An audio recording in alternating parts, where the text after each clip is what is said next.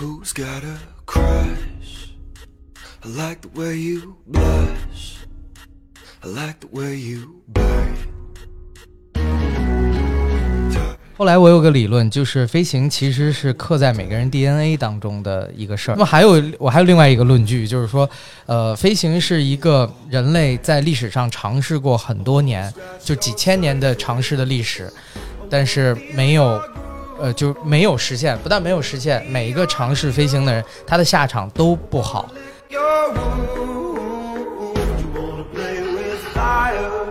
所以就是，其实经常跟民航会会有比较友好的，包括这个我在北极飞的时候，呃，我们飞一个比较偏的机场，它它在夏季也会有定期用民航去去飞，呃，我们真的是就是跟民航飞飞机飞行员会开窗跟我们啊，那个打招招呼啊，大家可能不太知道，就是无论波音还是空客，那个飞行员那个位置是可以开窗的。嗯啊，他们会打开窗子，然后跟我们，因为他们的逃生是要从窗户那儿顺一个绳子下去，就是飞行员的逃生是那样。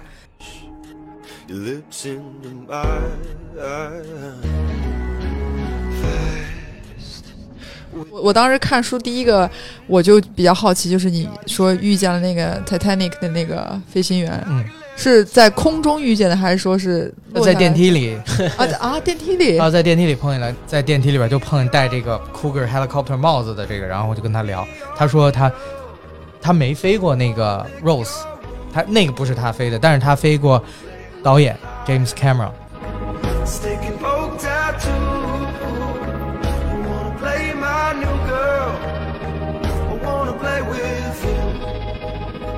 我见到的那些因纽特人，当时见到了他们，就是祖辈儿是传下来的。哦，我现在问他们的老人，他们还能把这段历史口述再下来。对因纽特人有一个特点，这就是为为什么我一定要去找他们的原因，就是他们的口述历史非常准确，准确到书里有看到你说对对。准确到是能够，就当时那个加拿大人在找这两艘船，其实是就是在现代了，那已经是二零一零年之后了。问这个就是跟因纽特人聊天的时候，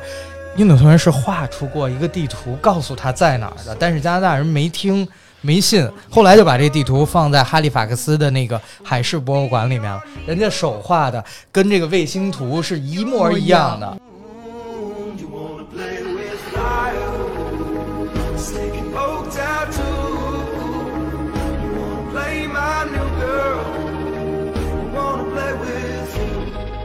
欢迎大家收听本期越 Talk 越野的越野 Talk，我是深交我是园子，啊。今天我们请到了一位、呃仰慕已久的嘉宾 Vincent 啊，他有什么特点让我们仰慕已久呢？就是因为他首先他拥有两架飞机，这个就常人难以想象吧。对，另外一个就是他开着他的飞机到了北极，这个就是另外一一项非常艰巨的任务。嗯、那我们就先请 Vincent 跟大家打个招呼吧。Hello，大家好，我是 Vincent 啊、其实那个不是他们邀请我，是我自己非要来的。而且那个之前就以我之前的经验，就跟朋友聊天的时候，就跟不熟的朋友聊天的时候，一旦说到我有两架飞机，大家都已经就不爱听了后面的。所以那个感谢到现在还还没有关掉这个 app 的这个所有听众朋友们哈。我们就是我在在邀邀请 Vincent 来聊天之前呢，我在微博上还发了一个一条微博，就是是跟大家征集了一下有什么好奇的嘛？就对于这样一个拥有两架飞机、开着飞机去北极的人，有什么好奇的点没？啊，那大家我就收收集到了几个问题，大家就一个关心的就是。可能这个飞机怎么才能拥有飞机？这个这个事儿 真的是非常值得关心啊。对另外一个呢，就是可能关心的是你去飞北极的这个过程。他说你在中吃什么呀？要不要不要有什么副驾呀？怎么配置啊？我觉得这是这个就是关心你这个规划和一个安全或者是有风险风险的这这方面。没错。那我们可能就是就按照这个思路来吧。我觉得他大家关心的正是我们也关心的啊，就也是好奇的点，就是第一部分就是你怎么拥有了这个飞机，对吧？呃，这个其实呃呃说来说来话长，但是呃如果简单说的话，飞行是就是呃飞行本身没有大家想象的那么贵，没有国内的一些就是一些宣传宣传的那么的难，嗯、然后在呃，其实这个拥有两架飞机前面要加很多的定语的，不是两架波音七三七或者空客 什么那样的飞机，也不是大家看到像像赵本山、成龙曾经有的那种就是私人飞机。私人飞机，对，其实其实虽然都叫做私人飞机，因为我这是私人的，但是呃，从价格上来说远远不及人家的零头。那么我这个呢是呃。就是说，叫单发固定翼的这么一种比较简单的小飞机，一般可以坐四到六个人，然后航程可以在五百公里到两千公里，呃，或者说三千公里之内，呃，大概就是这个范围之内呢，其实就有点像咱们的私家车一样。那么我们就我当时学学完飞以后，呃，想接着开飞机去玩儿，所以就是去特意去看了这个二手飞机和租飞机之间做了一些比较。其实飞机也租过，但是二手的飞机呢，可能呃也是一个能承受的范围。就是我的第一架飞机是六十万人民币买的，而这六十万是包括了买完了以后，就是我不知道大家买买没买过二手车哈，就二手车再合适，可能你也。你也得买完了以后，你得自己升级改装一下。你觉得自己觉得是有什么功能，你觉得好的话，你要加装进去。然后有些东西，人家原来的车主可能对人家没有给你修好，然后你自己修。呃，其实二手飞机也是这样。然后我这个我这个价格是把这些都算进去，呃，将将够六十万人民币。那我觉得其实对于我来说，嗯，我是一个非常狂热的飞行爱好者，狂热到其他的东西都可以不重要。比如说我我开的车就是大概十万块钱的一个一个车，其实原来有钱买买车的也也没有去换，然后其其他方面都比较简单，就所以呃把所有的钱都用在这方面。那么这就是第一架飞机，呃第二架飞机呢，实际上就是因为第一架飞机是全款买的，第二架飞机是因为我啊一会儿节目里面可能要说到就是开着飞机去北极这么一个事儿。那呃我在这个。选第一架飞机的时候它，就有点像咱们驾校里面的那个桑塔纳和富康那种车似的。就平时你可能在城市里边买个菜，开这种车还 OK，但是你要想开着它去西藏，或者说。呃，新疆自驾那可能就不太行，可能需要一个越野车。那这就是我买第二架飞机的原因，就是我需要一个航程更长、速度更快的飞机。那么第二架飞机呢，完全是用呃用第一架做的一个全款的这个抵押，因为呃其实二手飞机跟二手车一样，就如果时间差别不大的话，其实它比较保值，就还是挺保值的。那么。做了一个抵押，然后呃找了一个特别信任的美国朋友，用他个人的这个 credit 就信用贷信用贷款做的一个一个贷款，所以我每个月去付一个这个还款，大概是这样。所以现在还在还吗？现在还在还，现在还在还。第二第二价的总总价值，第二价的总价是一百二十万，那这个也是包括了我呃这个买完以后为了北极去做的一些比较昂贵的改装。嗯，所以从价格上来说，我我个人不觉得是一个非常高的天价，当然我不不排除就是确实呃这个能能够挣到一百二十万，或者说这个这个数还是有一还是有一定难度，对对对，这个这个我不排除，但是就是我我之前自己开公司，可能那时候还还好，反正就是快要亏的时候，我马上就把公司关了，所以还能留下这么一点钱。嗯，哎，那为什么没把第一架飞机卖了呀？因为其实第一架飞机在出行上来说成本还是比较低的，就是呃，就比如说，比如开它去买个菜啊什么的。对你去你去买菜的时候，你不可能去开一个家里六点零排量的一个一个车吧？那一般人可能不会那样。就如果你家里有一个一点零排量的车，你肯定开一个小车去嘛。我估计现在听众应该在想。为什么非要拿开开飞机跟跟买菜这个事情去做一个 做一个对比啊？因为真的是开飞机去买菜。那个时候我学飞的时候，在在呃佛州一个距离奥兰多大概开车要两个小时，飞行可能四十分钟的一个一个小镇上边。然后在这个小镇上呢，就是没有好吃的这个中餐，没没有没有中国超市，所以呃最开始学的时候还就是还不。没有会那么想，但是后来就在就是已经考完试了，然后就是其实级别都已经比较高了，飞行的级别执照呃飞行执照的级别比较高了。那时候就是会觉得飞机本来就因为你飞到奥兰多国际机场也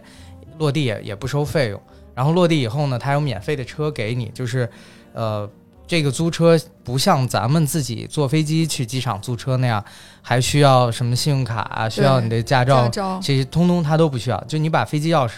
往他的那个前台一放，他就把你的就把给你一把车钥匙，然后你出门在门口的这个停车场，你就摁那个钥匙，看哪个车闪闪灯儿，你就上去，然后就用就行。就配套服务嘛。对，这是配套服务，两个小时之内不收任何费用，你连油都不需要加。如果你走了高速，收费的高速，你连这高速费都不需要交。这个是一个，他就是为了给飞行员省时间。那这对于我来说，就非常好啊！我就开着车去，呃，不是开着飞机，然后到那儿开换了车去超市那边，奥兰多有比较大的中中国超市买了东西，然后拿回来再再再再回去嘛。其实还是蛮省的。其实我也算过，就是那个那个买菜飞机，呃，塞斯纳幺七二，它呃百公里油耗大概是十二三个嘛，啊，大概是这样。然后我们用的油是这个一百号的汽油，就大家可能在在北京能加到的是九十八最高的。，嗯我们那个再高两号，然后加一点点低铅在里面。那大家知道，美国其实就是它它的油还是呃有比较便宜的地方，就是它它它的油差别很大，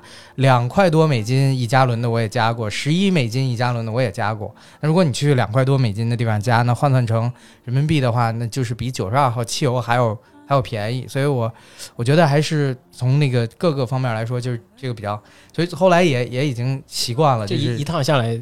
要花费多少呀？嗯，几十美金吧，这么一个成本，嗯，肯定是比开车要嗯，要要方便多了。开车、呃在路上时间要长，嗯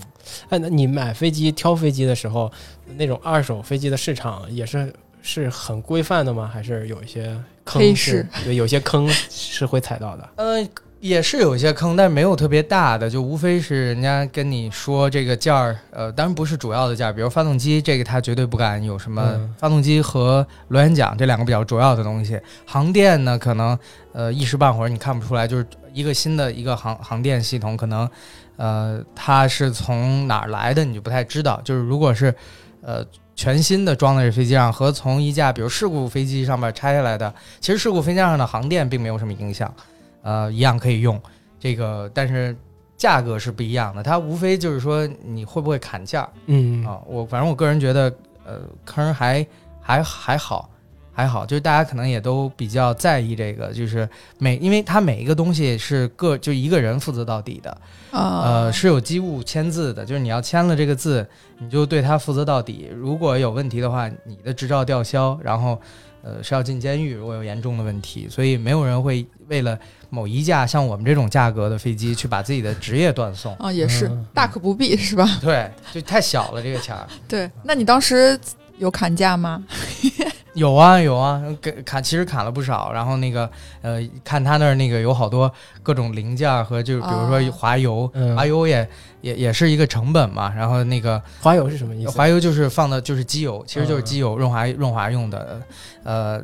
我我们那个发动机可能大概每飞十个小时就要加一桶滑油，这桶滑油成本可能十多美金。那我我就要了一箱滑油，然后类似就是这种啊，对，呃，让他给我换了个新轮胎等等，就这些。因为飞机的轮胎比比汽车的要便宜，很多人可能还不知道这个，但是实际上是便宜的。而且我我们就就一般就用是吧？啊，对，而且就俩轮子，嗯其实是三个轮儿，但是前轮儿不太用，对吧？对，就只有在地面拐弯的时候会用，然后这两个主轮儿着陆会磨损的稍微快一点儿，你换俩主轮儿也没有什么特别那个。大家听到这里是不是想要去研究一下？不然我把车卖了，换辆飞机开一开，应该感觉还是不一样的，对吧？哎，那那会儿就是因为我们其实，在跟那个呃温森约这次录音之前，我非常荣幸收到了他给了我一本书。我在看这本书的时候，我就在想，哎，为什么会想要在三十岁的时候说去完成这个自驾北极的这个想法？是送给自己一个三十岁的时候，我中年危机了，大家不要笑，真的是当时那一天过生日的时候，自己在外面，就虽然呃没有出差，但是在嗯北京都没回家，自己在外面订了个酒店，在在酒店自己自己睡的。嗯、当时还是那一年还是比较感慨，当时呃我有一个哦那时候我我是在一个嗯在一个挺大的集团公司给一个老板拎包，就是做助理嘛，但是就是其实就是拎包开个车，但是他呢这个总公司也不在北京，所以他不来北京的时候我还比较闲。呃，比较有空，然后那个时候正好有一个哥们儿，他也是刚读完这个医学的硕士，大家可能知道，这医学硕士可能就比较难，呃，就时间会比较长一点。然后他也刚开始在医院里边做这个，呃，做做医生，他们叫规培。然后我当时就陪着他一块儿，因为规培就是这个每个科都会待几个月。啊、当时那段时间他正好在儿科，然后他值这个夜班的急诊。呃，儿科的对面呢就是 EICU，就是 Emergency ICU。然后其实当时晚上见到的一些故事，还是呃让让我特别震撼，就是说那些进 EICU 的人，所有人他们都以为当天自己还能下班，还能回家，还要面对家里的那些繁琐的事儿，然后甚至就是说第二天醒了以后，可能还还要去上班，还要去公司开会，等等等等等等，就所有人都觉得自己的生活还会继续的进行，但是。呃，基本上就是大家知道 ESU 这个地方，就是你进去了，没我没有见到过，反正我我没有亲眼见到过有人能够呃痊愈的出来的，这个是确实是没有，肯定是有啊，但是概率比较低。嗯、所以这个对于我改变还是比较大。我觉得就是他们，呃，因为有的时候开门的时候能看见，就看他们的这个最后的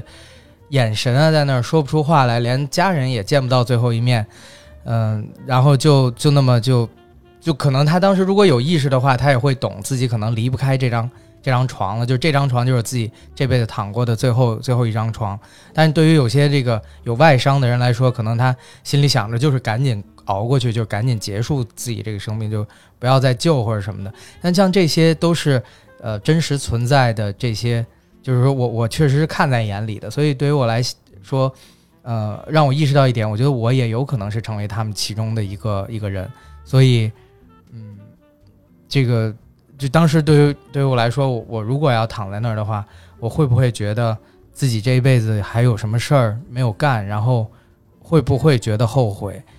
嗯，我的答案是会后悔。我想起了我自己曾经最爱的一件事儿，就是飞行员，但之前因为在国内，其实跟现在听众朋友一样，可能大家会觉得这个事儿离自己好远好远。嗯，首先他对工作没什么用，然后也不挣钱，是一个花钱的事儿，再加上就是确实真的很难。但我偏偏就喜欢这么一件事儿，我我当时也在想，我说我能不能把这些当做借口，就是我真的还是躺在那张床的时候，我能原谅自己这辈子没有去追这个梦。我想可能是原谅不了，所以 OK，那就其他的就不想了，我就开始去，嗯、开始确实是放弃了很多东西，然后去追寻自己这个这个梦。那么，其实在家就是回家跟家人说的时候，家人还是比较比较呃比较支持的。他们呃，就我媳妇儿跟我说了一句话，其实我先跟她说的，她说她说你去吧。我说我就其实我准备了一大套，我还我还没来及就是没来说完对就说什么没来及说完去吧。他说，他说你去吧。我说我说我可能得在那儿待一两个月，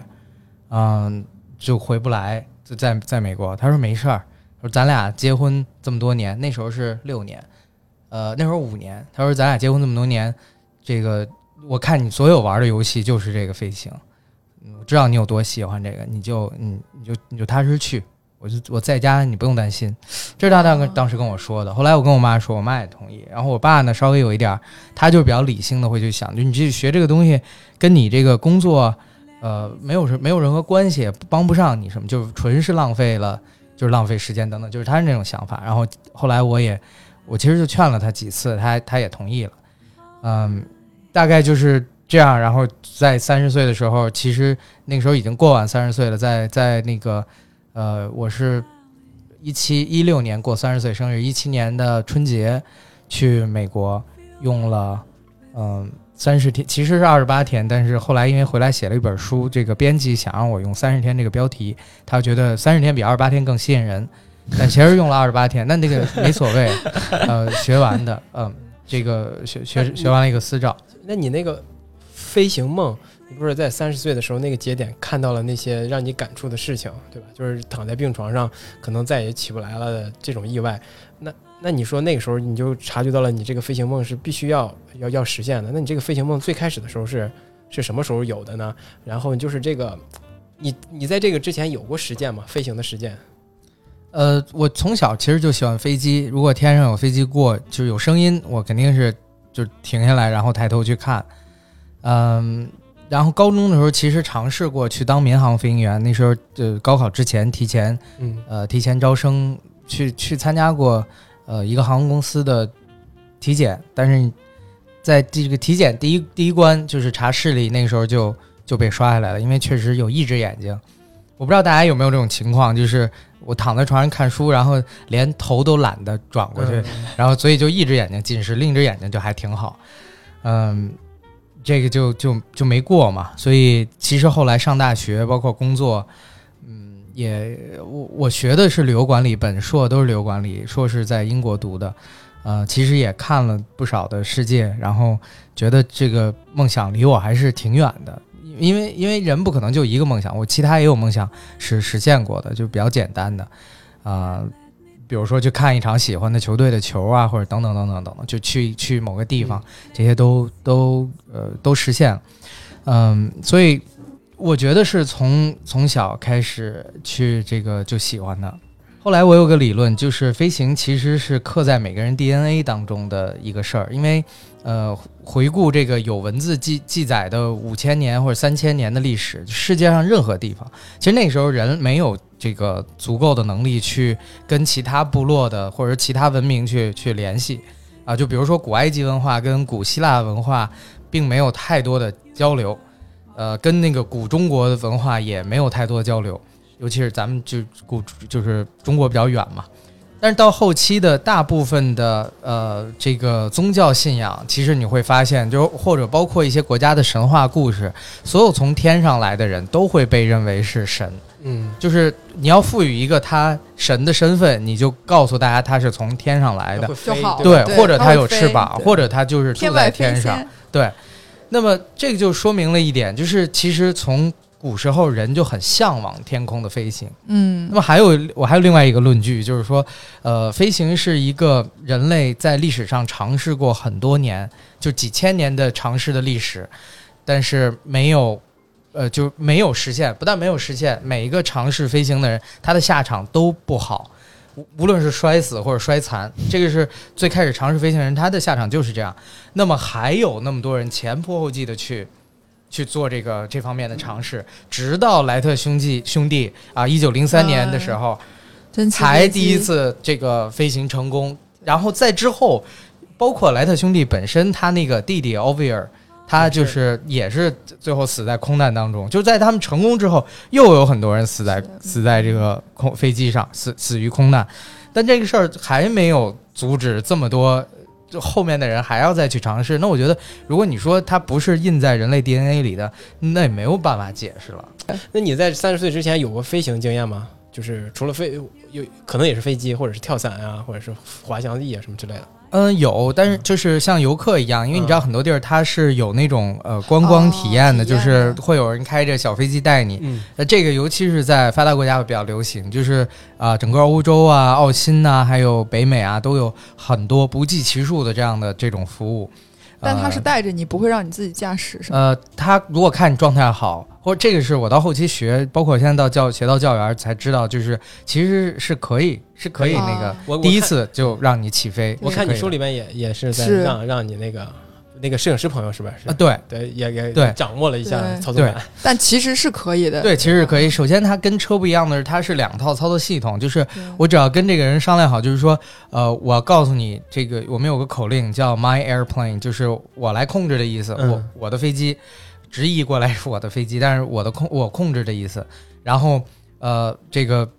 比如说我现在在跟那个原子说这个 My Airplane，假如他坐坐在我的飞机里面，他本来在飞飞飞机，他听到我这句话之后，他需要重复一遍，他说 Your Airplane。然后我再重复一遍 my airplane，这个交接算完成。这样的话，我就我直接过去控制就可以了。所以就是说不会有什么太大的问题，就是一个标准流程。嗯、这跟开车确实是呃对，而且开车呢，你你要不能说 my car 你。要你要躲那个 你要躲躲障碍物。其实即便是在赛道上没有啊没有那个没有人没有其他车，你可能在赛道上你也要沿着赛道去走。是的，而飞行呢，可能就是我给你飞到一个地方，呃，它离地面很远，离其他障碍物就更远，所以离你出事儿的这个缓冲的距离就还有很多。我可以给你足够的时间，让你去自己调整好。就你比如说飞着飞着飞机飞歪了，那不很正常吗？就是学飞行的时候，大家都是这么过来，那就那我给你机会，你自己去去调整嘛，调整回来就好嘛。所以那会儿当你决定要去那个飞北极的时候，第一件事情先准备的是什么？呃，其实，在整个这个想法有之前一直的在一直在做准备。我一七年三月份拿到的飞行执照之后，呃，在一九年夏天六呃七月份去的北极，在这中间其实也没闲着，去了各种地方飞，不同的环境跟不同的人，然后自己飞不同的这个这个航线。呃，飞不同，其实航线这个事儿有点误导哈，在在在发达国家飞没有航线这一说，就像咱们在大草原上开、嗯开车一样，没有你想去从 A 点到 B 点，你一定走直线，除非呢途中有个地儿你想看一下它景色优美，那你就绕一下绕一下，没有这个这些地儿你就直着走，没有没有，所以没有路的概念。呃，但是就是我会会经常飞不同的地方，那其实这些从技术上来说都是一种准备。在我买了那架飞机以后，就是一百二十万的那个能够去北极那个飞机之后呢，因为那个飞机其实它之前的安全记录并不是特别好，就是它相对来说比较难飞。嗯，南飞呢，我我要做的事儿肯定就是去多去了解这个飞机，多去训练。对，所以我当时去克利夫兰找了一个非常有名的呃老教员，他对这飞机非常懂，然后呃我去找他做的训练，大概有几个月的时间。然后当时这个在训练的途中，我也开着这架飞机从美国飞到了。如果听众有飞友的话，知道那个加勒比海上有一个叫圣马丁的，就朱利安娜机场，它位于圣马丁。呃，这个机场的特点就是在跑道的一头是沙滩，所以你可以在躺在沙滩上看着这个大飞机，像什么七四七啊什么，就从从头顶上非常低的掠过，这个有很多照片儿。啊、我从美国就直飞到了这儿，这个大概是两千公里的一个跨海。嗯、对于飞行员来说，我飞了九个小时，嗯，自己在空中操作。呃，这类似这种训练，呃，都是这个在去之前去之前做的。一个是训练自己，另外一个是要更了解这个飞机嘛。哎，我很想问，就你在飞的过程当中，你脑脑海中会会想什么什么事情吗？我想我太爽了，我看这景色多好，我太爽了什么的，就是想这些。其实你早早就就有了那个想要飞北极的目标，对吧？呃，实际上我本来计划是环球的，但是呃，一九年的时候有这么一个事儿，是二月份的时候，呃，这个印印巴冲突嘛，印巴就是印度把飞机飞空军飞到了巴基斯坦的领空，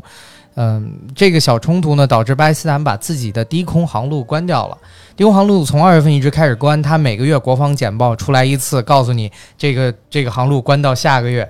然后下个月再出一次，告告诉你关到下个月，所以就是对于我们来说，最开始还有信心等，但后来就没有没有那个信心去等了，因为我们怕飞到跟前儿它还不开。呃，我们的小飞机是必须要经过这条航路，就是航路这个概念是在非发达，就是非就是发展中国家是一个非常非常常见的一个一个东西，因为它没有办法做一个全就是自己全部领土领空的一个保障，所以它会给你制定航路，呃。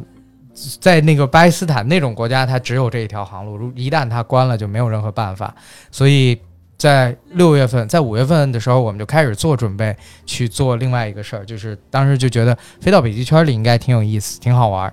其实我个人也有对这个我飞的那个地方，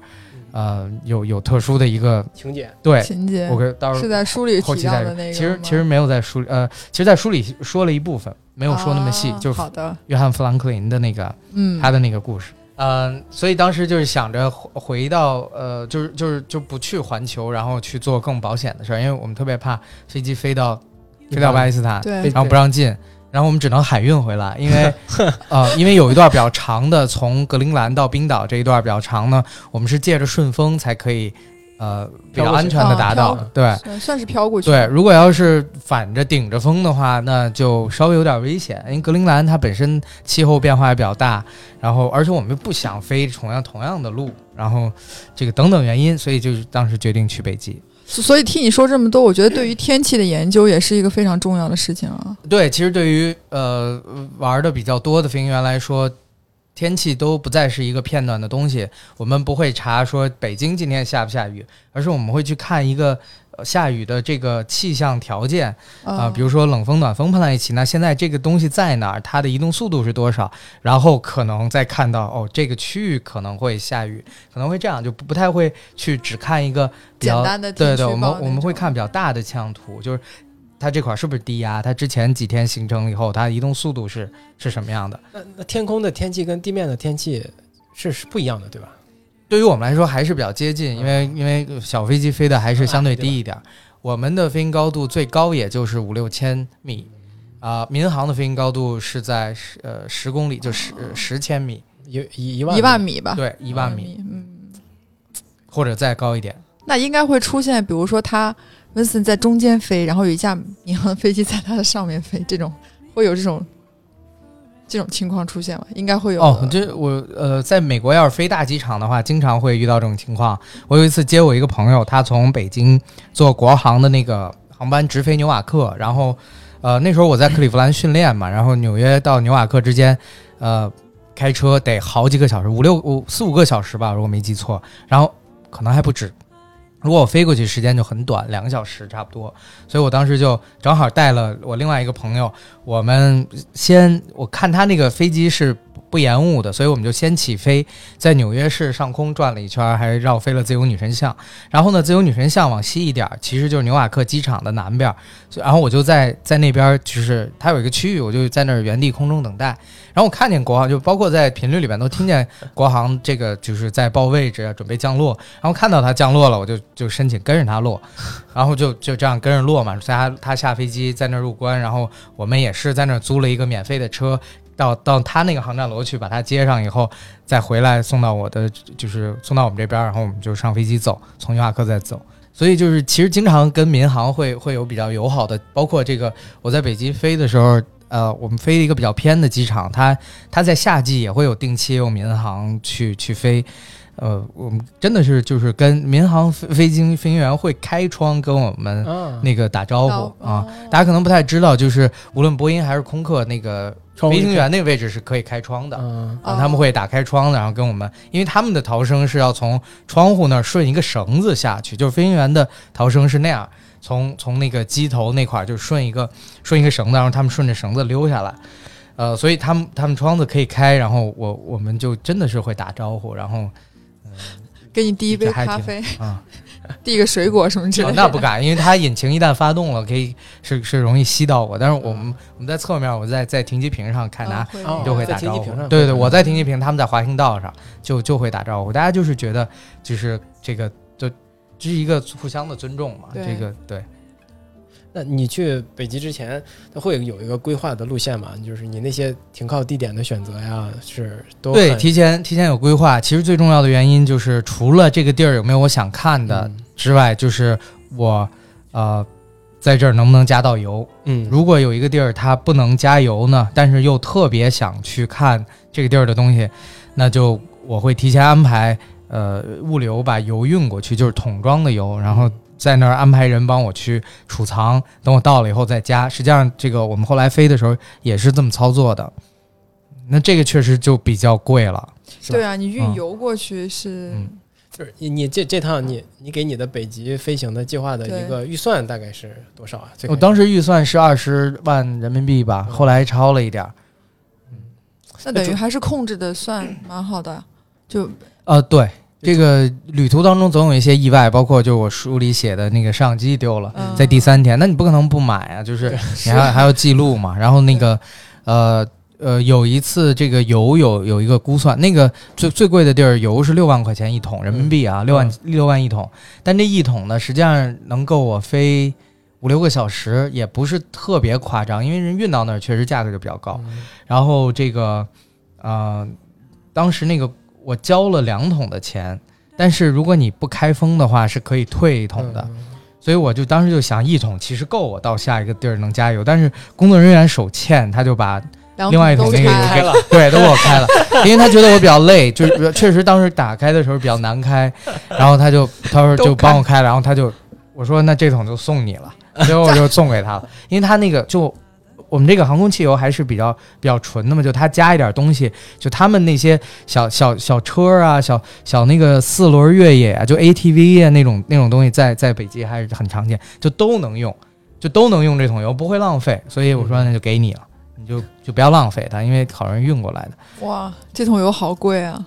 当时给他的时候，应该眼眼睛里都是含着泪？我就是啊，就是想，就是一边骂那个骂那些就是在那个在广播里没法说的那些，但是他也听不懂嘛，我就笑着骂你，我那种，完了把油递到了他给你对，然后 递到他手里，然后对方应该会跟一个劲儿的会跟你说 thank you，、嗯对吗？那对啊，人当然人家就是人家没有这个意识，嗯他也他就是一个工人，他也不知道这个油是怎么着，或者是是是，嗯他其实也没有恶意，人家是好心帮你。那其实你飞之前是找了一个朋友跟你一起，对吧？就是陪陪你一起飞飞。对对对，那是我一个好哥们儿，然后主要是考虑的是请他来，就是排解寂寞吗？还我是想让他跟我 A A 制，但是呢，他临出发之前财财务上需遇到一些危机，他一开始是同意这种 AA 制的，是吗？呃是同意的，我哥们儿都很仗义的，嗯没有说那个飞机我买，保险我出，然后飞起来以后还都我来的啊 啊！但是后来他真的是这个确实是，当然我来我想我说，既然是好哥们儿，那你就就就那你就要不你就没钱的话，你就那你就别出了。那咱就我带你去玩儿，就这样，所以就带着他一块儿玩儿的。所以飞还是主要就只有你你自己来啊，对对对，他只是就是对，明白，。没有让他飞。每一天大概飞多少多少小时或多少公呃，里？两三个小时吧，最长的一段是我们最后一段飞了六个小时，从呃加拿大回到美国，呃那个那一段中间没什么可看的，然后就想回来，主要是没钱了，信用卡已经信用卡已经刷爆了，对就赶紧就是回来。开飞机会有疲劳驾驶这个时间的长度吗？其实教学上来说，就作为教员来说有，但是飞行员来说就是自己看着自己根根据自己感觉就行。是最嗯、啊最舒服或者最省油的方式。对，因为开飞机真的不累，你不需要躲那个，不需要躲什么东西。你把飞机设定好了，虽然没有自动驾驶，但是飞机是一个，它会，就这个跟开车也一样，就是你你手不扶着方向盘，但是你如果踩着油门，车它就会一直往前走。就会它不会自己突然打一个左转或者右转，这个它不会的。飞机也一样，即便是有风吹了一下它，它有一定角度的这个偏转，然后它会自动回到一个平飞的哦状态。嗯，但是可能回到平飞状态，这个你的航向有变化，那那你再自己修正一下，那你就很简单，就是手就放在杆上，就轻轻的动一动，就是那种推也是。对，然后就就对，就他就自自己就会在就回到就飞嘛。我一下也是用手机导航对吧？对，手机导航，嗯，手机我们用那个用一个比较专业的 app，然后再再就是空中版的高德地图，应该不不是不需要收费吧？这个这个。呃，这个软件是收费的，费的啊。对对，呃，大概一年得一千多人民币，哦。然后但但是一千多你可能只能买到美国境内的航途，啊如果你在加拿大的话，你可能再加五百人民币。去就每换一个每个地区增加再加钱的意思。对对对，因为其实这个费用是就是航图是呃全世界免费的国家只有只有美国，其他国家都是收费的，嗯。所以这个也没毛病嘛，就是本来它就有成本。就这很有意思，这个场景就很有意思，就是一个手机手机导航，就跟高德一样，开车一样，啊甚至没有开车那么难，对吧？没有 那个手机导航那个那个 app 特别好使，然后我我后来书里边还还有照片呢，就是有就是我我手机导航就大家都能看懂，就底下有有些比如显示你的速度，显示你的航向，啊显示你距离你下一个目标点还有多远。呃，然后人有问我，有一条手机上有一条绿线是什么？然后我说我那天摔了，它坏了。其实那也会有不一样的声音给你选吗？比如我选个郭德纲啊，选个志玲姐姐呀、呃，没有没有，就是他不是特别烦烦人，就是手机里面出现声音的情况比较少，一般出现声音都是需要你做做一些反应的，就两种情况，一种是它非常贴心，就是在你接近这个机场的时候，那我们平时如果没有这个手机，该接接近这个机场的时候，我们应该怎么办？我们先拿出我们那个厚厚的一一摞手册，里面你找到你那个 机场，找到那个一个叫通波频率，通波频率就是按一下那个 ATIS。呃，就 ATIS 就是嗯一个、一个广播，它每个小时在正常情况下每个小时换一次，然后不正常有时候有特殊天气的时候可能每十五分钟换一次。呃，它会把这个机场的大概运行状况，就是告诉你说我们机场现在是在用哪条跑道降落，因为现在风向在这儿，啊然后我们的这个机场的风向、风速、这个温度，然后天气情况，然后机场本身有什么，比如说这个导航灯坏了，那个什么，就它有一些特殊情况会告诉你。那你要先把这个听过，听过一遍以后，然后它会给你一个二十六个字母的一个代码，就比如说这个呃 information 呃 India India 就是字母 I，、嗯这个我们用北约的念法那样就是念 India，然后你跟然后你听完这个以后，你就跟塔台去通话，你告诉塔台自己的方位，然后你还要说呃。We have information India，就是你要告诉塔台，我们已经听过这个，塔台就不要重复嗯，告诉你我们用什么跑道了这些。在快接近的时候，这个是我们用纸质手册的时候，如果要是用这个我用我说这个软件呢，快接近的时候，它就会在屏幕上显示出来这个目的地的这个通播的频率，同时它会告诉你，就在耳机里面会告诉你，因为这个我我们会连到蓝牙嘛，就是哦。是手机会连到我们耳机的这个这个蓝牙，它会在呃，因为这样听着比较清楚，就是他会告诉你这个呃 destination 呃 it is，呃然后把那个频率念出来，比如说幺三零点幺两是幺三动点幺两这种，或者说一个什么频率，然后你就听到了以后，你直接去调就行，你都不需要去看一眼，不需要低头去翻手册等等。就是就是非常的方便，对。然后还有呢，就是呃，在快落地，比如说它你离跑道还有两海里的时候，他会跟你跟你说 two mile final，啊？嗯两海里到 final，就是 final 就是最近最后进跑道的时候，然后这个。这是这个一部分，包括你起飞的时候上跑道，你一上跑道，它就知道你上跑道了，因为 GPS 定位还是很精准的嘛。嗯你上跑道，它会告诉你你前方的跑道有多长，这很很很有用的一个信息，就是你前面这个跑道还有多长，然后要收包括你腿了，对你接近那个 接近跑道的时候，它也会提醒你现在接近小桌板那个跑道。收一收是吧？嗯 对对，就是这样。然后还有一个就是比较重要的，就是它会告诉你其他的飞机，比如说就是说 traffic ten o'clock，、啊，那就是可能在你左前方 one mile 这个 one mile，然后 two hundred below 就是二百尺以下，在你下就是那你就赶紧去找这个，你可能就是不需要看图，然后他给你说完这个。对对对，他大概有这么一个提示，当然，但是没有没有那个什么林志玲啊或者郭德纲，那 你最开始规划路程的时候，就是根据你想去某个点，哎，这个地儿我想去，来选择中间停靠点的嘛，对吧？就是这样。对完了，沿沿途到北极圈，接接近北极圈吗？会在北极里边降落吗？对，在北极圈里边降落了几站，嗯呃，有几个就是包括我写那个约翰·弗兰克林，呃，富兰克林就追随他的足迹也都是在北极圈里面。好啊，我觉得前面都是一些为了去北极的各种各样的铺垫，接下来我觉得才应该是真正在北极发生的故事啊。我记我我我当时看书，第一个我就比较好奇，就是你说遇见了那个 Titanic 的那个飞行员，嗯，是在空中遇见的，还是说是在电梯里啊 啊电梯里啊，在电梯里碰见了。当时我们在圣约翰斯那个地方，它是距离呃北美最近的加拿大的领土，所以它这个地方呢，除了呃除了本身是一个与与原来的一个比较大的这个港口之外，还有一个呃是就是还有一个知名的地方是，它有一个叫信号山的地方在圣约翰斯。那这个信号山这个这个山上呢有一个天线，这个天线是第一次收到从英国发过来的无线电报。那个时候嗯电报都是有线的，嗯然后这个是架架设路线过来，对吧？对，这个是直接就是无线的，那这个一下就特别方便，就在当时就好像就对于技术的革命不亚于现在的 WiFi 啊，就突然有了这么一个东西，然后你以后你就不需要再插网线了。OK，那其实很多的这个信息就会这么这么传过来，那就是这个是它的一个地理位置，所以就它在航海上呢也是，就你船上的。呃，也开始装这种无线电，但它的功率可能不一定有在地面上大，所以就是船它在航行的时候，其实它本来就是直线距离最近的，所以船它就会靠近，它要不就是靠近英国，要不就是靠近这个圣约翰斯，它就圣约翰斯就会作为一个中转站，就是信号的中转站。嗯，这个是第一点，就是当时为什么跟泰坦尼克号有关，因为从欧洲嗯，过来的船到纽约嘛。第二个呢，比较重要的原因呢，就是因为在呃圣约翰斯外海有很多的石油钻井，石油钻井呢就是需要一些直升机飞行员去飞，呃，去把人往那边运嘛，因为那边船是不太方便的一种交通工具，所以就是有了这个直升机的这么一个一个业务，然后再加上泰坦尼克号它本身沉没的点就离。就是它距离最近的大城市就两个，一个圣约翰斯，一个 Halifax，哈利法克斯。呃，所以当时这个圣约翰斯和哈利法克斯有很多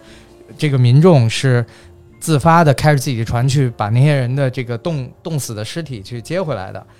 所以就是有这么几个原因。那么在当时泰坦尼克号这个电影，这个真实的这个船就 Cavendish 这个这个这个呃苏联的这个科考船，它就是确实它要到泰坦尼克号的上面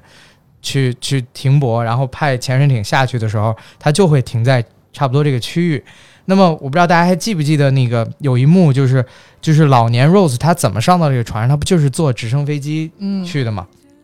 那个实际上就是用的，就是我遇见的这个飞行员，他们公司的叫 Cougar Helicopter，就他们就是做这种事儿，把人运到船上，就是在外海的船，把人运到这个海上石油石油钻井上面。那我在电梯里碰到的那个人呢，就是正好那天我们是为数不多在这个旅程当中，因为一个大雾飞不了，然后在在酒店房间没什么事儿干，我那个朋友带了一个能够连把电脑连到电视上的一个神器，然后我们电脑上有那个《泰坦尼克号》这个电影，而且是三个三个多小时未删减版的，就是它整个这个故事就会更圆满、更更更饱满很多。然后我们把这个看了，看完了以后，我我我我哥们儿先下去，他抽，因为他抽电子烟，我我后下去，然后在电梯里边就碰见戴这个 Cougar Helicopter 帽子的这个，然后我就跟他聊，他说他他没飞过那个 Rose，他那个不是他飞的，但是他飞过导演 James Cameron，因为呃这个卡梅隆呢，他确实去过，他本人不但这个呃就是去过这个船上。而且他还下潜过两次，就是他亲眼见到过泰坦尼克号的残骸。他在拍《泰坦尼克号》这部这部爱情片之前，他实际上拍的是泰坦尼克号的这个纪录纪片录片，对嗯他就是有这么一个故事，所以就是在当时在那儿就碰碰见这个人，就那些呃，你你是看到他那个帽子上写啊对你才你你你我才意识到知道这个事儿对吧？对我才知道他可能是这个公司的。如果他不是飞行员，他也是这个公司的，他肯定知道这个事儿。但那这个会不会也让那一天因为大雾嘛，所以也没有事情干，然后突然间让那一天有了一个不太一样的意义？啊，没错，其实，在那儿待的还都挺舒服的，每天都吃生蚝，他们那儿生蚝特别好吃，还有龙虾。那个我不知道大家知不知道波士顿龙虾啊？其实波士顿龙虾不产自波士顿，就产自圣约翰斯和哈利法克斯东边的北大西洋，在这一片冷水海域里面生产的龙虾，所以它跟泰国你吃到的那些和澳洲的都不太一样，就是它的肉非常的紧致，而且他们做龙虾的时候直接拿着海水去蒸，就是把龙虾这个放在蒸锅上边，然后底下是海水去蒸，蒸完了以后直接这个龙虾蘸那个热好的黄油，就是液把黄油液态化，直接蘸这个，哎呦天哪，就这么一份儿 哎，在在五星级酒店就万豪的海景海景餐厅里面吃，大概是三十五加币乘以五，一百多块钱一只，哇，一又四分之一磅的龙虾，我们实现了龙虾自由，所以其实没有人想走当时，但是因为行程在后面嘛，所以就是亮点在后面，所以你在那儿其实也就待了只只待了一天，没有待了，我现在记不太清，两三天，是因为龙虾，然后又多了一天吗？呃是因确确实也是因为大雾啊，嗯本来是想待两天的。因为我在书里看，好像是有一个在呃，你说有在丘吉尔小镇，其实算应该待的时间是最长的。但是你是在此之前就已经知道这个小镇上有有一些这样历史的东西，还是说到了之后才是一点点发现哦？丘吉尔是一个特别有名的地方，就整个北极呃地区或者说加拿大地区，可能除了像温哥华、蒙特利尔这种大城市之外，最有名的就是丘吉尔了。它是呃基本上如果想去看北极熊，那你就是必去的一个地方，这是最适合看北极熊的地方。从做旅游的角度来说，当然是早就听说过这个地地方。嗯，之前就是，呃，没想到能跟这个小镇上的人还有一些关系。你看，就是我去到他的博物馆，在那儿呃看书，然后就看到一本这个丘吉尔编年史，然后就竟然还遇到他这个作者，丘吉尔镇的编年史，对啊这个镇的编年史。然后遇到这个作者，我就很自然的邀请人吃午饭，就跟人多聊一聊。然后没想到碰到他的一个男性朋友，呃，还是这个世界上最大天主教教区的这个教主，就是因为 Nunavut 哇。那边确实他地广人稀，主教之类的啊对主教啊，刚才是口误，主教嗯，所以就就跟他也也会去聊，就是他是一个印印度裔的人，嗯。能看出来，哦就是呃，但是那边的哦、那边的自然环境真的是呃太纯粹了，就是没有这个添杂添添夹杂了这么多在城市里面的这种呃。人为痕迹，呃对人为痕迹会土香土土土色那种，没错人为会是是就我不是说人为不好啊，但是大家要知道，人为是从就是人是从自然界来的嘛，就是你人为添加一些东西，实际上是呃，它不是一个特别自然的一个东西。像那边就是，呃，对于我举个例子，对于生死那边看的就真是特别的纯粹，因为这个东西对于他们来说没有任何掩饰，反正死了就是就死了。对啊，就是就是死了，那很正常没有没有办法。那他们每天就是，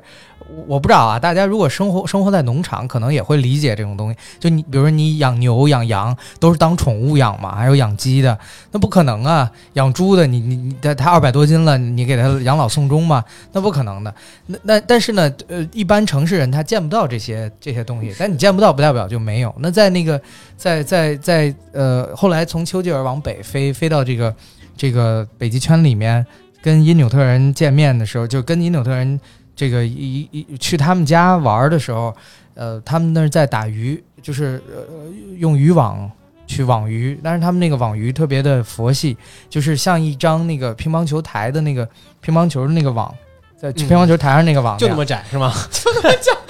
不是就那么窄啊，但是形状是那样，就不是像咱们这种，就是说先把网扔到海里边儿，然后特别漂亮的一个圆，然后嗯你把这网一收，收完了把这个鱼捞起来。它那个摆放就是像那个乒乓球台子那样的那个网，就是对，就是呃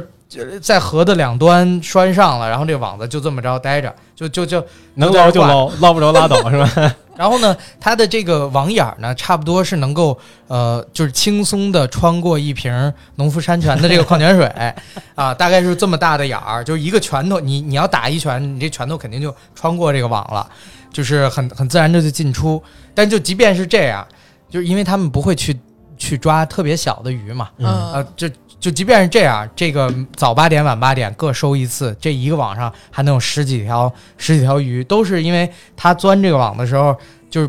可能那时候是被卡住了，但是要愣往前，你就是像如果像人的话，咱们有意识，你就就往前走，可能也就过去，因为鱼身上很滑，但是鱼不会，鱼它会会嗯挣扎，就一旦有人动它，对对它就所以就自己把自己缠死鱼。鳍什么还是没错，就是就给自己缠死，那就是缠缠的就真的里边就死了，因为已经累死了。哦他们虽然还在水里，但是已经已经就死了，对，就。死了，呃，这对于人家来说，人家在夏季的时候，他没法打猎嘛，这个只能用这种方式去去，就是他这个鱼捞上来以后呢，就是把头尾切掉，然后中间这个呃鱼肚啊这些就都拿掉以后，把它会切成一条一条就挂起来，然后风干。然后从、嗯、这样的话，它能保存很久，这样到冬天的时候，家里人都可以吃。然后就这么简单一个事儿。为什么说到生死呢？就是因为这个渔网可不一定只能捞到鱼啊，它有时候就是海鸟也能捞到。嗯那那海鸟其实是我见过最大的，它它甚至是跟一一一只鹅成年鹅那么那么大的那种那种海鸟，就是因为脚被缠住，嗯，然后就慢慢自己挣扎就不行。就是我当时去那会儿，我在我在看，就岸上有有两只鸟，呃，死的挺着那个白肚子，其实羽毛还挺好看，就在那儿躺着。我我还纳闷儿怎么回事儿，就会为什么会死。然后在我们划着船到那个到那个网那边儿上，然后真的就看那一只鸟在那儿已经被缠得死死的，就是它的那个头是被网已经缠住了，然后是把它自己闷在这个水里的那种状态，但是它没死，它那时候还活着，就是它会用尽全身的力气去挣扎一下，然后让自己的鼻子能露出来一点儿，然后去吸一口气，但是这一口气中间就是间隔时间就挺长的。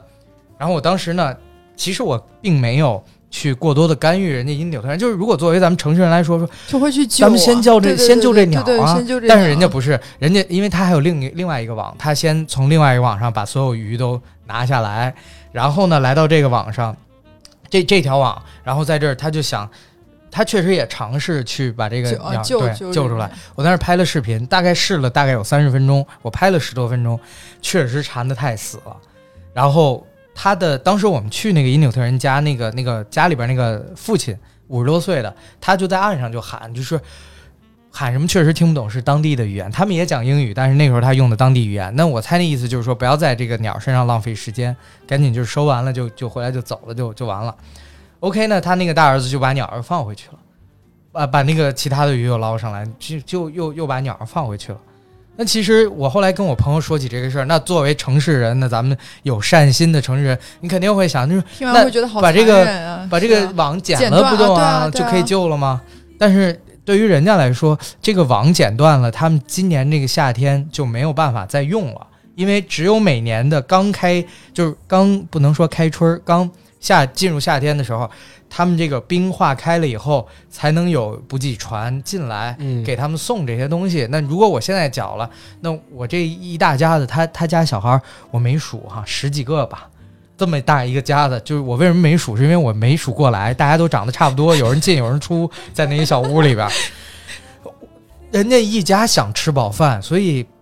这是个生存需求呗。，对对于我来说，就是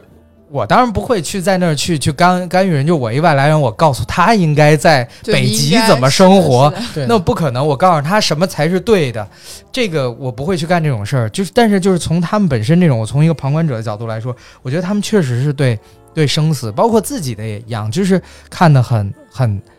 看的没有咱们城市人那么的情绪化，就是一个一个事儿，这个就是一个谁也逃不开的事儿很理啊性去我我听我听你讲述的时候，我第一反应就是，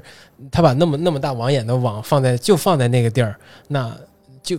可能更更像是给这些动物们提供了一个呃自自杀的工具，就是你 你如果转过来了，你如果缠上了，那你就。就是你的顺其自然那件事儿，你可能就是这个，你就到这儿了，对吧？你就是应该是我的食物。那你你如果没有你冲出去了，或者是没有挂在上面，那你就是就是一切随缘嘛，啊对，就就很随缘的感觉，嗯，没错这个我在我在那个呃在那个岛上玩的时候，也看到了有其他动物的残骸，那是像鸟儿被、嗯。它不是像鸟儿，它就是一只鸟，就是鸟，但是它它被吃掉的部分呢是被吃掉的，然后剩下的部分还带着漂亮的羽毛，就是它的翅膀，因为那儿没有什么肉，嗯，还有特别漂亮的羽毛，所以我还我还拍了那个照片，然后呃，其实也也有也有见到人头骨，这个这个人头骨呢，其实就是当时富兰克林他们船队的某个人的这个这个遗骸，就一直放在呃，对，就一直放在那儿。因为纽特人他对于呃这个人的就是尸体是比较忌讳的，嗯嗯。呃，就是，当然这个还得加个定语啊，就是他们自己人的，他们是去去掩埋，然后做做一些，就是有一些舞蹈或者什么是哦类似像做法事一样，帮助他这个灵魂升天，就包括这个极光也是他们认为这个就是灵魂的一种体现。嗯，但是对于外来人的这个遗体，我觉得这个大家也都理解。你就是如果是自己家人，你可能这个不会觉得有什么，但是如果是让你去处理一个你不认识的人的一个遗遗体，是的，是的，那你那个感觉是完全不一样的，所以他们就是敬而远之，就是我们就绕着走，我们也不知道你你是谁，也不知道你从哪儿来的，也不知道你发生了什么，然后我们就绕着走，跟我们没关系。对那那个富兰富兰克林船队是具体是怎么回事儿啊？就就呃，实际上当时说起极地探险的故事来说，这个富兰克林他的这个失败是在失败当中占了很大的一个比重，就是他是一个非常好的人，他也有一定极地的经验，嗯、人缘也好，人也好，但是呢，从现在角度来说，他的管理做的没有那么的有前瞻性。他是一个海军，呃，少将级别的这么一个人，然后实际上在这个，在当时已经算是功成名就的退出了，就不是退休了。他是他的最后一个公职是，呃，现在属于澳大利亚的一个省的那个一个州的那个塔斯马尼亚州的州长，当时就是他是属于英国殖民地嘛。嗯，英国的地儿，你想那么美的一个地方，你去那儿当一个州长，那种是州长还是总督啊？我不知道这个怎么应该是总督之类的对总督嗯啊，应该是这么翻译。那后来呢，由于他妻子，就是他的妻子是一个皇室里面的，就是是一个皇室的人，然后也比较有影响力。由于他妻子的运作，把这个国家当时都最看重的一个事儿，就当时他们有多看重富兰克林的这个西北航道的探险。就用咱们国家就是说，杨利伟是上上太空那一次，就是说，当然唯一不同的是，杨利伟是靠这个本事选上去的。嗯，但你假设一下，如果有一个，呃，就像当时那种，他那个富兰克林，他是靠媳媳妇儿帮他在后面运作，然后让他去得到了这么一个，确实也很危险，但是呃一旦成功，就是功成名就的那种那种任务是啊，没错是啊，那为什么英国对于西北航道又这么的在意？而这是因为，你看这个以英这个西北航道这个叫法，西北和东北航道都是以英国为为出发，往西北方向走就是格陵兰、加拿大北部，然后到白令海峡，这样通过白令海峡进到日本，进到亚洲。完东北航道呢，就是呃往那个斯堪的纳维亚那个区域，就是芬兰、瑞典、呃俄罗斯那个区域，就是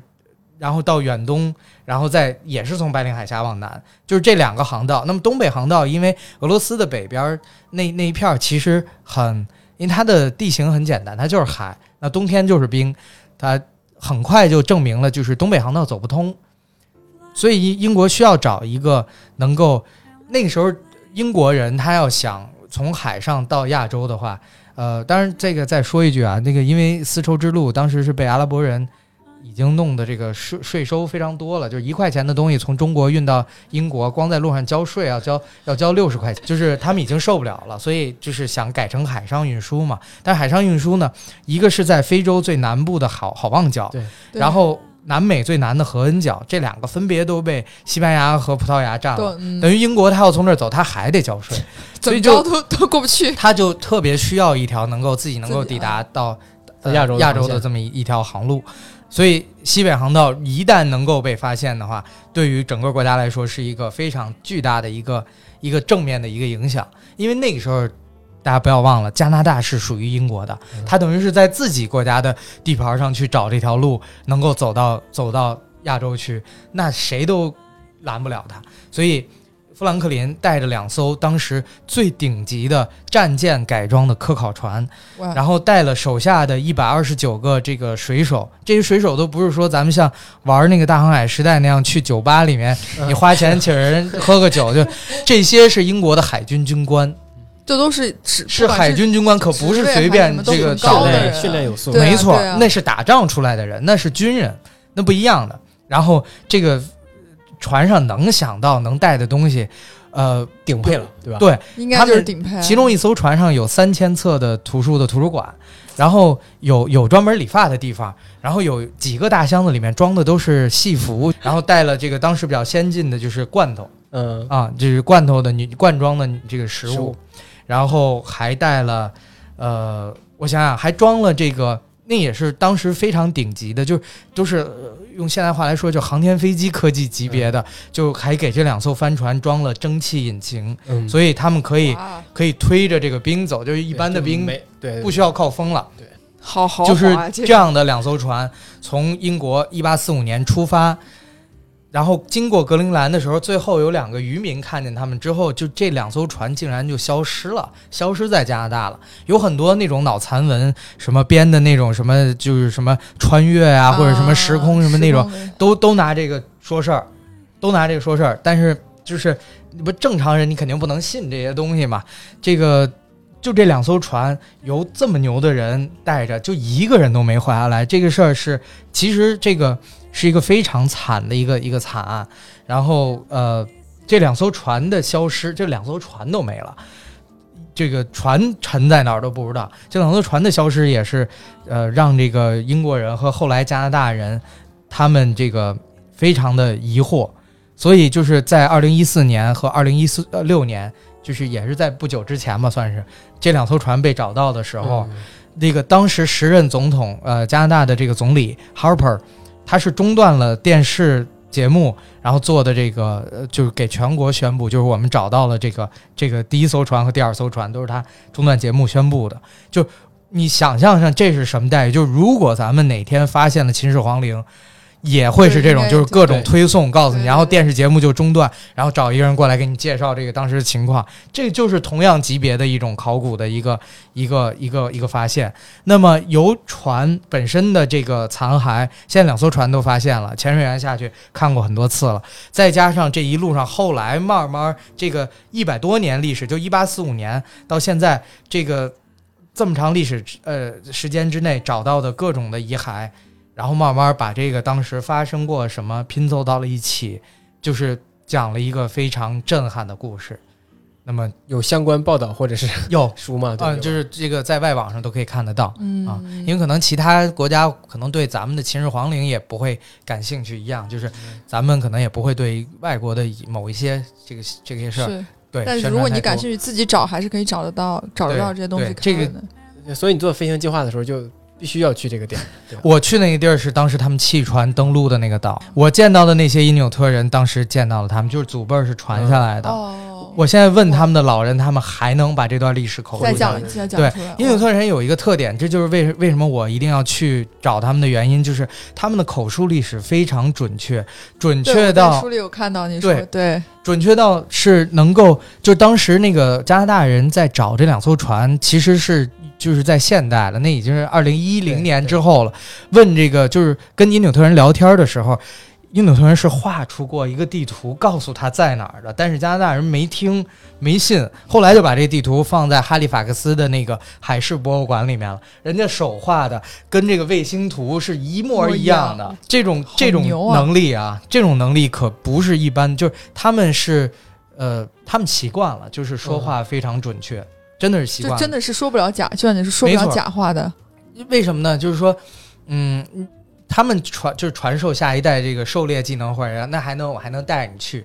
在之后，就是你自己要去那个到冬天狩猎的描述对吧？对，全靠描述。我告诉你，先往那个方向走三天，走完三天以后，然后你能看到一个什么什么东西，然后你再往一个方向走，那时候风向可能有变，然后你那个你走到那儿，你开始往地下挖，地下可能有地下水，你可以把这个哇你的水补充一下，然后你补充完了以后，你再往一个方向走，那些就是海豹啊，平时冬天他们都在那儿，你从哪个方向接近他们，你几个人配合，然后你能把海豹杀了，然后带着吃的回来或者什么的，这块儿错一个，他人就没了，这这种族就传传传就断就对啊，就断了，就到不了去。所以就是他们对于描述真的是非常准确，这一点让我就是，所以他们说到当时看到富兰克林的那些人的那些故事，不添油加醋。就我觉得这是我非常向往的一种交流方式。就你你做了什么，你看见什么，你就就照照实说就完了，对吧？你就就不需要要要要添油加醋在里面。那起码他们是我我知道，就是中国就是在东北有一个那那个民族叫什么来着了，就是也也是就就是养麋鹿的那那个民族，我一时一下子想不起来了。反正就是他们的民族的语言是是描述一个描述一个早晨就会有很多种语言，就是描述一一可能一个时间点就有一一个词对应的，就是他们的比较准确。语言非常准确，就是嗯非常之准确。这个就可能是有可能有可能有有一些有点关系，对是，吗？是因为都是同一个对种族嘛，鄂温克族，都是鄂温克族，对对，鄂温克族，对鄂温克嗯族，因为我我记得你还专门说到一个，就是在北极圈，就是你当时到了那个北极圈之后，你是飞往北极圈要开启，就你说因纽特人的那个导航模式，就是说明完完全全不能有任何的偏差。因纽特人他就是除了能带给这段就是我这段历史，其实就是他们那个祖祖辈辈都在都在那个岛上生活，连地儿都没换。呃，还见证了另一位非常伟大的极地探险家，就是 Ronald 阿蒙森，他是这个第一个走完西北航道的人。就西北航道，当时富兰克林失败之后，就他们英国人就呃没有再过多的尝试。其就是他这一次失败之后，有四十四次救援任务，国家级别的，其中占了找到呃，嗯三十三十六次，就是没其实没有找到什么，嗯，但是之后都没有去走走这个西北走完西北航道，就是这个这个呃另外一个国家的，我先忘了他是他是丹麦还是挪威人，应该是挪威人。嗯，呃当然，如果我说错了，大家自己查一下。那个最后再补一句这个话吧，就是呃，他他带着自己的 team，然后走完了这个走完了西北航道。那么这个就是说明他这个人很聪明的一点呢，就是说他当时来到这个同一个岛啊，就是加拿大北面那么多岛，那么多因纽特人聚集地，竟然就这么命运巧合的都来到这个岛，呃。这个富兰克林也在这儿弃船上的岸，然后他也是因为躲风暴，也在这个在这个岛的一个天然港湾，那港湾我去看了，就是像一个怀怀抱抱的一个一个状态，他在这儿躲这个躲风暴，然后见到了因纽特人，但是完完全两种不同的处理方式。就富兰克林他们那边的船队还是带有一些英国人本身的那种高傲，就他不愿意跟。为什么以前叫爱斯基摩人呢？啊爱斯基摩人跟因纽特人是一一个名字，就一个一个一个种族。爱斯基摩就是吃生肉的人的意思，嗯所以现在不不那么去叫了，对，不那么去叫了。那呃，富兰克林他们的这个船队就对于这些人就是说，我也不招你，但你别你也你也别理我，你也别你也你也别过来招我，对。那种感觉。但阿蒙森呢，一看到因纽特人的这些，就是能就他们这些能力，能够在冰上用冰盖成一个小的这个屋子，就是小玻璃玻，就是不是不是冰房子，这冰房子里面就比外面的温度要高好几摄氏度。然后还能够用这个动物，就是呃，就比如说打了一个海豹，用它的脂肪去做一些东西，然后用这个呃它的皮去做衣服等等，这些都是就是对于阿蒙森来说是梦寐以求的极地生存的经验，嗯，而因纽特人是日常的生活，就是这样，哇，所以他包括打猎。所以他当时到了这儿以后，他就直接跟他的这个船员说：“说我不走了，虽然我还在争第一个去这个走完呃西北西航道。北航道的人，但是我现在我不走了，我不着急走，因为这个我要跟他们踏踏实实学会。于是在这一待，他待了两年，跟因纽特人的这个。”就跟他们这个社区的人关系处的特别好。待了两年，人家最后走的时候，又走走完，人家高高兴兴欢送他走，然后他还是第一个走完西北航道的人，他也因为有了这些技能，成为第一个徒步抵达南极点的人。哇。哦，他就是哇他真的好聪，就很有情，没错，他知道应该对他知道应该嗯。什么样是对的，对，就是思想一个开放的问题。哎，就是那个，我想还想就是反过来问你一个问题，那个是丘吉尔镇是吧？对它是观察北极熊的一个非常好的点，对，就是在旅游角度上是吧？那现现在它的还是最好的点吗？它有没有会因为一些什么？就还是最好的点。现在那儿呃，北极熊还还是在那个活动区域内，对吗？它对它在那个北极熊在迁徙的过程，就是因为呃冬天和夏天它完全两种不同的生活策略嘛。它在夏天的时候是比较需要休息的，因为嗯夏天它打不着猎。它是白色的，它如果在五颜六色的世界里边，它也很显眼的，没没有动物会傻到一个你那个 对啊看不见北极熊，只有在冬天它才有、哦它才有优势。所以就是它它还是不同的生活策策略，所以白天的时候它就会尽量往北走，因为它也受不了南南边特别热，冬天的时候它就会回来。就也没有受到什么气候变暖的影响，是吧？呃，之前那个宣传的时候都会会这么说，实际上北极气候变暖呢，嗯、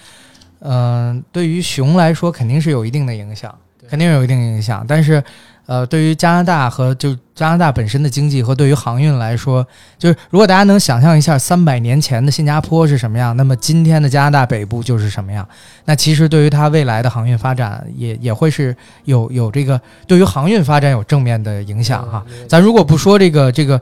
呃，就是如果这温度刚刚好，能够升到让这个冰化了以后，呃，就不再继续升了，那当然是一个完美的状态。人家那边那个出行也会方便一些嗯，啊、但是但是这个地球变暖不是不是不是这样的，就是嗯它一旦温度高了一度，它就会高两度，会会高三度，这个是比较危险。呃，但但是从实际角度来说，那边如果冰化了，对于当地人来说，不完全是个坏事儿。哦，这是个有意思的角度。对啊，我觉得这也是只有他能看得到、对对对对对说得出来的这种角度，对。呃，这还有对，还有当地人。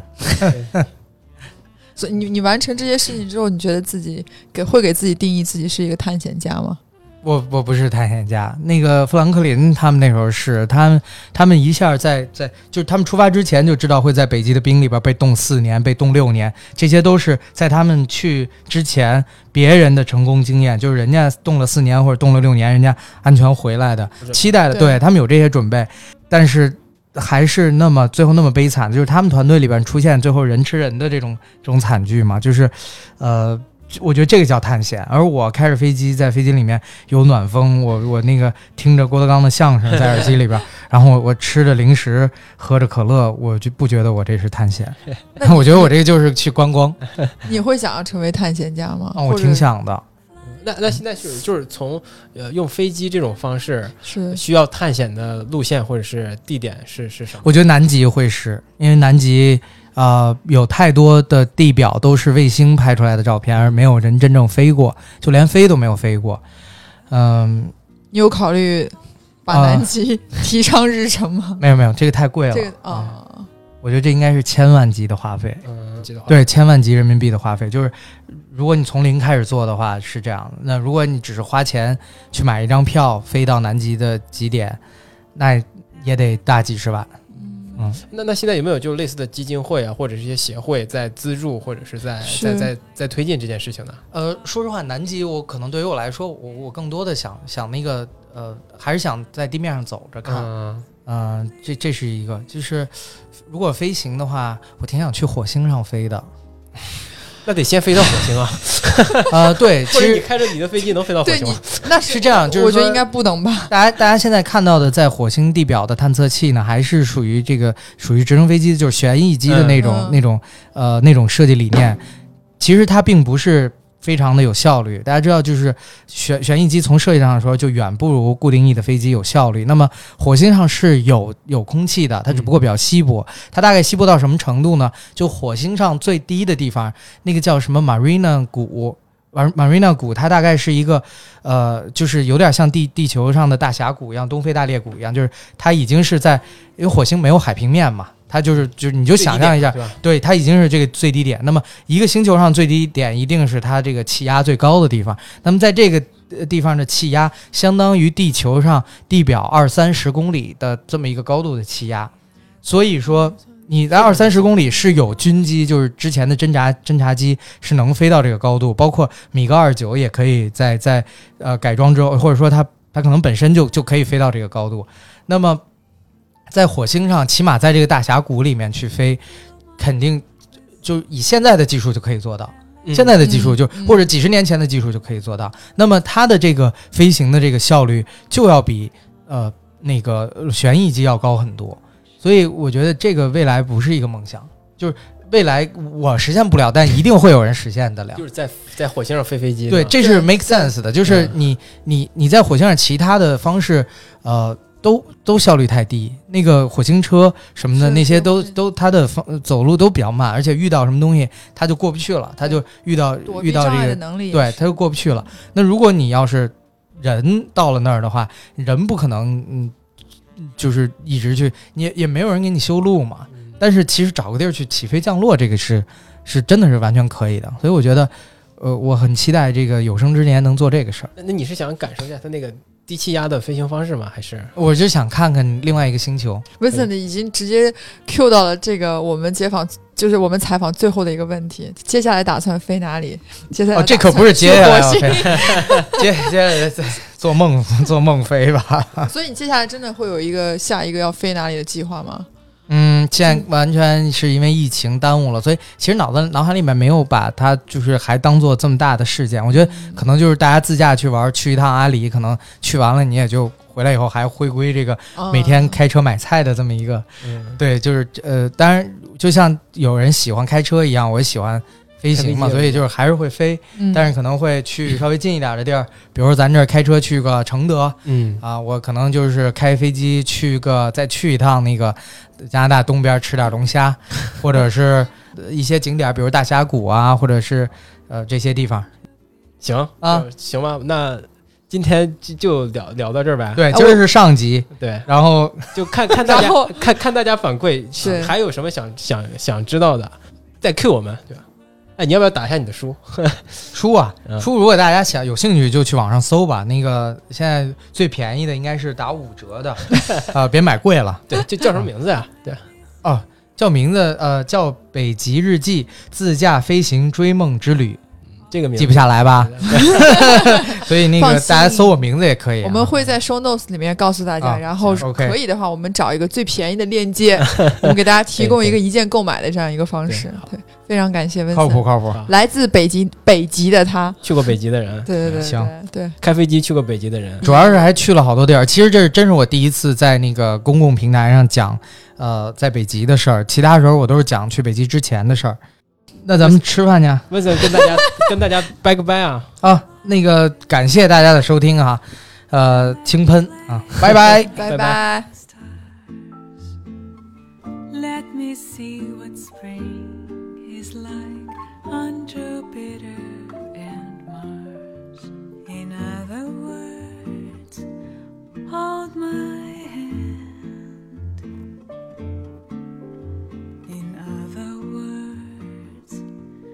darling, kiss me. Fill my heart with song and let me sing.